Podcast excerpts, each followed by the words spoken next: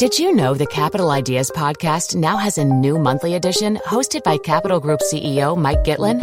Through the words and experiences of investment professionals, you'll discover who was their best mentor, what's a mistake they made that changed their approach, and how do they find their next great idea. Subscribe wherever you get your podcasts. Published by American Funds Distributors, Inc.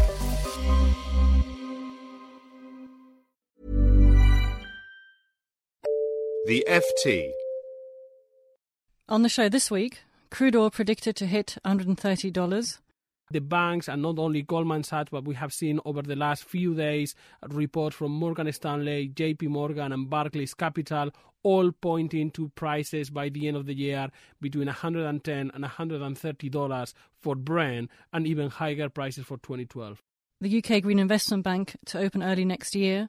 From April 2015, it will have uh, full borrowing powers and it will be able to leverage up to 15 billion pounds. It's quite significant because traditionally the Treasury hates having any government institution with borrowing rights, and there has been a very significant behind the scenes battle over the creation of the Green Investment Bank. And we ask Does the US have a coherent energy policy? We really haven't had a comprehensive energy policy for 30 years, and it's clear now we have an economic imperative to have one, a national security imperative. We actually even have bipartisan agreement that we need one. What we don't have is bipartisan agreement on what it should be. We finish this week, as usual, with your comments. We've had some more fallout from the BP Rosneft deal collapse, and particularly the argument that happened between BP and their partners, TNKBP. That row might have actually harmed TNKBP as much as it harmed BP itself. You're listening to Energy Weekly with me, Sylvia Pfeifer. Let's start this week's show with the oil market. And big prediction from Goldman Sachs earlier this week that crude oil was going to hit or is going to hit $130 a barrel. Now, joining me to discuss this is Javi Blas, the FT's commodities editor. What happened on the back of the note? Prices went up, didn't they? Prices went up about $2 after Goldman Sachs told clients that they should just start buying again commodities.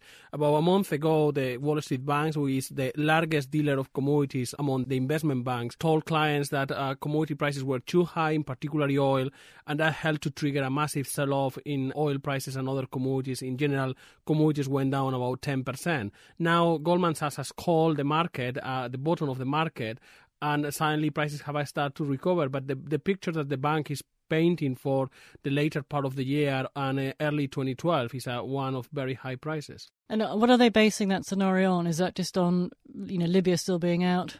Well, there are three main reasons why Goldman Sachs is bullish now for oil prices. The most important one, as you say, is Libya. Uh, the country remains out of the market. We are losing about 1.4 million barrels a day from Libya. The country still produces a bit of oil, but not much, and obviously not near the 1.6 million barrels a day they produced before the, the war started.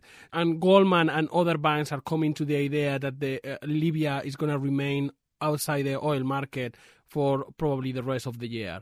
So that's the, the first main reason. The second reason is that Goldman Sachs believe that non-OPEC production, so countries such as Brazil, Kazakhstan, the United States, obviously the North Sea here in Europe, and other countries outside the OPEC cartel, the growth of oil production from those countries that it was very strong last year is surprised to the upside very significantly. It's going to slow down, particularly in the second half of the year, and that's going to tighten the market.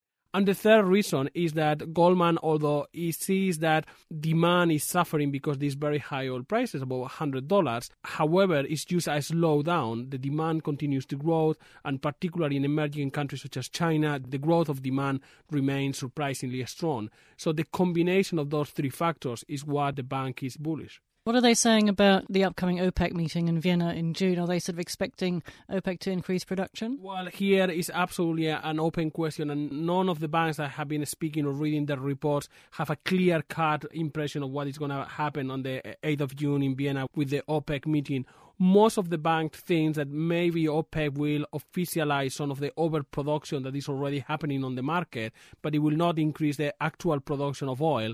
And in general, they see as also a potential clash with the consumers, with the International Energy Agency above production levels.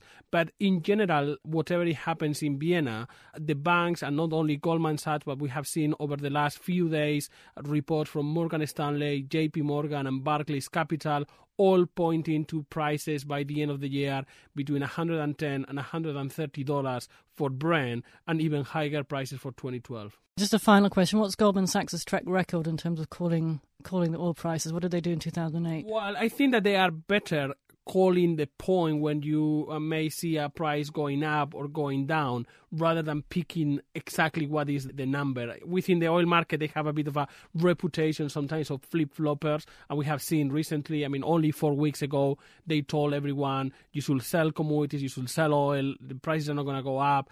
And now you have the same bank telling investors you should buy oil, prices are going to go up. And obviously, in 2008, they made a famous assertion that oil prices will go to 200 $100 a, a barrel. Obviously, when they made that, that assertion, prices were much lower than $147 that we pick.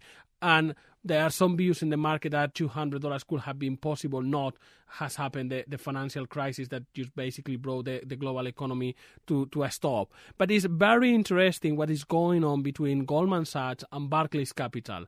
None of the two banks are naming each other on their reports, but if you read between the lines, it's very clear that they are talking to each other. Goldman Sachs just four weeks ago said sell. Barclays Capital said no, don't sell. We continue to be long term bullish on oil. Now Goldman Sachs is saying to investors, we are also bullish on, on oil long term.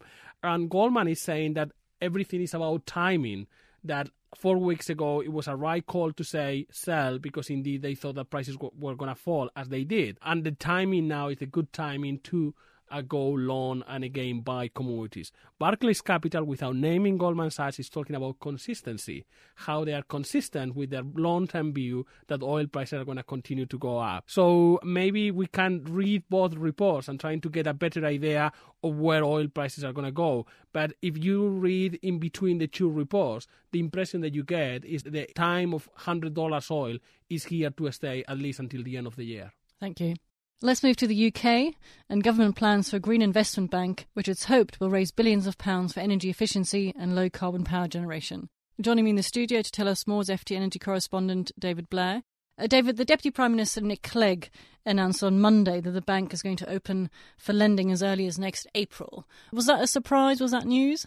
We had expected the opening date to be rather later than that, so the fact that it will begin lending money next April was a surprise of sorts. And Nick Clegg trumpeted this as being a demonstration of the government's commitment to promoting particularly uh, renewable energy. Three billion pounds will be set aside for this. And uh, Clegg pointed out that, you know, at a time when money is very, very tight, that's a demonstration of political commitment. There's not many other sectors of government activity that are getting new injections of funds. Just in terms of lending, because the big debate has always been how much will the bank be able to borrow for these projects? Any discussion about the size of the amount of money it can borrow? Yes, from April 2015, it will have uh, full borrowing powers and it will be able to leverage up to 15 billion pounds. It's quite significant because traditionally the Treasury hates having any government institution with borrowing rights. It wants to preserve its own control over that for very obvious reasons. And there has been a very significant behind the scenes battle over the creation of the Green Investment Bank. The Treasury resisted giving it full borrowing powers. The Department of Business wanted to limit the sort of sectors that it could offer money to to the lowest risk sectors. And the Treasury and the Department of Business were also against putting it on a statutory footing because once you do that, you give it a sense of permanence. Now, on all three fronts, Nick Clegg and Chris Huhne appear to have got their way. And we now will have a fully fledged green investment bank on a statutory basis, able to borrow and able to inject really very significant sums, particularly into renewable energy. Its remit is wide, but Clegg stated very clearly that its priorities would be sources of renewable energy, principally offshore wind. I appreciate £15 billion is quite a lot of money, but in the grand scheme of things, £200 billion worth of investment is needed over the next 10 years or so to get the UK up and running in terms of renewable energy. Is, is it really going to make a difference? Well, if you take the renewal of the electricity infrastructure as opposed to energy as a whole, the total cost was something like 110 billion pounds. So 15 billion is a fair slice of that. It's not decisive, but it is a significant sum. And of course, there's the objection, which no doubt will be raised, which is if the capital markets are unwilling to provide money, then why on earth should taxpayers risk theirs? Why should the taxpayer appetite for risk be any greater than that of private investors? Thanks so much, David. Let's move to the States and discussions on energy security. Joining me on the line from Washington is Karen Harbert, Chief Executive of the U.S. Chambers Institute for 21st Century Energy. Karen, you were quoted at a recent energy event as saying that the lack of a coherent energy policy for decades in the US is finally catching up with us. Um, I just wonder if you could expand on that statement. Well, that's absolutely right. We really haven't had a comprehensive energy policy for 30 years, and it's clear now we have an economic imperative to have one, a national security imperative. We actually even have bipartisan agreement that we need one. What we don't have is bipartisan agreement on what it should be. Some think it should be more focused on the environment, some think it should be more focused on energy, and we're trying to close that gap to make it energy and the environment. Are you suggesting, therefore, that the US opens up some of the resources that are currently off limits to industry, um, that it should open those up to development? Well, 85% of America's oil and gas resources have been off limits for over 30 years. It's high time that we begin to become more self reliant and use some of those resources here. Not only would it make us more energy secure and, and help stabilize the world oil market, but it would also create jobs, which the American economy is badly in need of right now. Do you mean Alaska with, with that particular comment? It's the Gulf of Mexico, it's Alaska, it's areas off of our Atlantic, and even some areas off of our Pacific. I mean, we are blessed offshore, and we're also blessed onshore. And so it really should be up to the private sector to determine which areas hold the most promise and then let them develop those first. In terms of just arguing the case for the environmentalists, I mean, they've seen what happened in the Gulf of Mexico last year on the back of the BP accident. How can you or how can the industry allay concerns of environmentalists given that accident? Two things have happened after the BP oil spill. One was the industry stepped up and said, we need to be able to prove that we can do this responsibly, and they invested a billion dollars in a new system that would allow them to respond to any sort of a disaster. Secondly, the regulators have stepped up the regulations and the compliance expectations. And the industry has demonstrated with the several permits have been issued that they can meet these new standards. So I think the industry is prepared to move forward and use the immense amount of technology they've developed to the benefit of our energy security. What's your sense of, of where the administration is going? Because the White House, I think, was hosting an event recently with Shell to talk about how they could secure permits in Alaska. Um, did you sort of sense that the administration is becoming a bit more pro the oil and gas industry and that there might be a bit of leeway in terms of opening up these areas? The situation in Alaska is just a poster child for what is wrong right now. That uh, opportunity, Shell has bought that lease. It has invested $4 billion, and it has been waiting for a permit for four years for diesel generators off the coast of Alaska.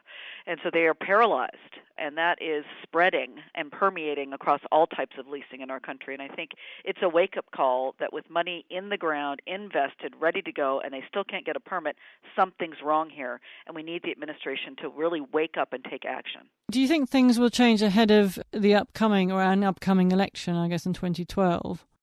I'm always an optimist. I hope so. I haven't seen any action. Uh, the president gave a speech recently about energy, which largely did not reveal anything new. Permitting in the Gulf of Mexico is still very slow, both in deep water and shallow water. So gas prices may go down slightly, but they're not going down to previous levels. And so this really should be a wake up call that we've got to do something because our economy needs us to do something very badly. On shale gas in the US, obviously that's changed the perspective on energy in the US dramatically. Is there anything that we can learn from that in terms of what it means for America's energy security? The amount of gas we have here was just unimaginable even four or five years ago. So it is a blessing. It's the cleanest fossil fuel. We are awash in it. Prices are pretty low right now, which is making it challenging for the industry. But over time, it can be a huge resource for us and potentially even a huge resource for the world as we are looking at one permit right now for a liquefied natural gas terminal to export natural gas. So this potentially is a game changer if we are allowed to continue to use it. And the regulators are taking a very hard look at the extraction of natural gas, and I, and I hope we don't shoot ourselves in the foot in that regard. Thanks very much, Karen.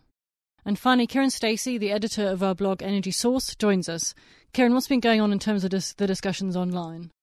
Oh, we've had a few interesting discussions this week. We've had some more fallout from the BP Rosneft deal collapse. And there was quite an interesting report earlier out this week. It was a mini report, really, from Moody's, just pointing out that the collapse of the BP Rosneft deal, and, and particularly the argument that happened between BP and their partners, Russian partners in TNKBP, the group of backers called AAR, that row might have actually harmed TNKBP as much as it harmed BP itself. So the report was almost uh, suggesting that what AAR did in putting up these legal blocks to the BP Rosneft deal might have been almost cutting the nose off to spite their face, and that it's going to be very difficult for TNK-BP, the Russian joint venture, now to move forward and to come up with joint strategy because there's so much animosity between the parties. We also had a report on a, a survey showing that private equity is starting to back out of green energy and clean tech because of worries that there might be a bubble going on in this sector, that investments are too expensive and they're not going to produce the returns that they're promising. Readers have been fairly dismissive of this idea. One said, well, it's just the illusion of a bubble going on. He suggests things are getting more expensive, but, you know, that's natural. The market's maturing. That's going to happen. The real test is going to be in about two, three years when we see when some of these private equity houses try to exit the sector. Thanks very much, Kiran. This is actually Kiran's last week as editor of Energy Source. He's moving on to the Westminster team at the FT, and this is probably the right time to wish you all the very best and good luck. Thanks very much, Sylvia. And that's all we have time for today. All that's left is for me to thank Karen, David, Javier, and of course Kiran. Energy Weekly is produced by LJ Filotrani. I'm Sylvia Pfeifer. Until next week, goodbye. For more downloads, go to ft.com forward slash podcasts.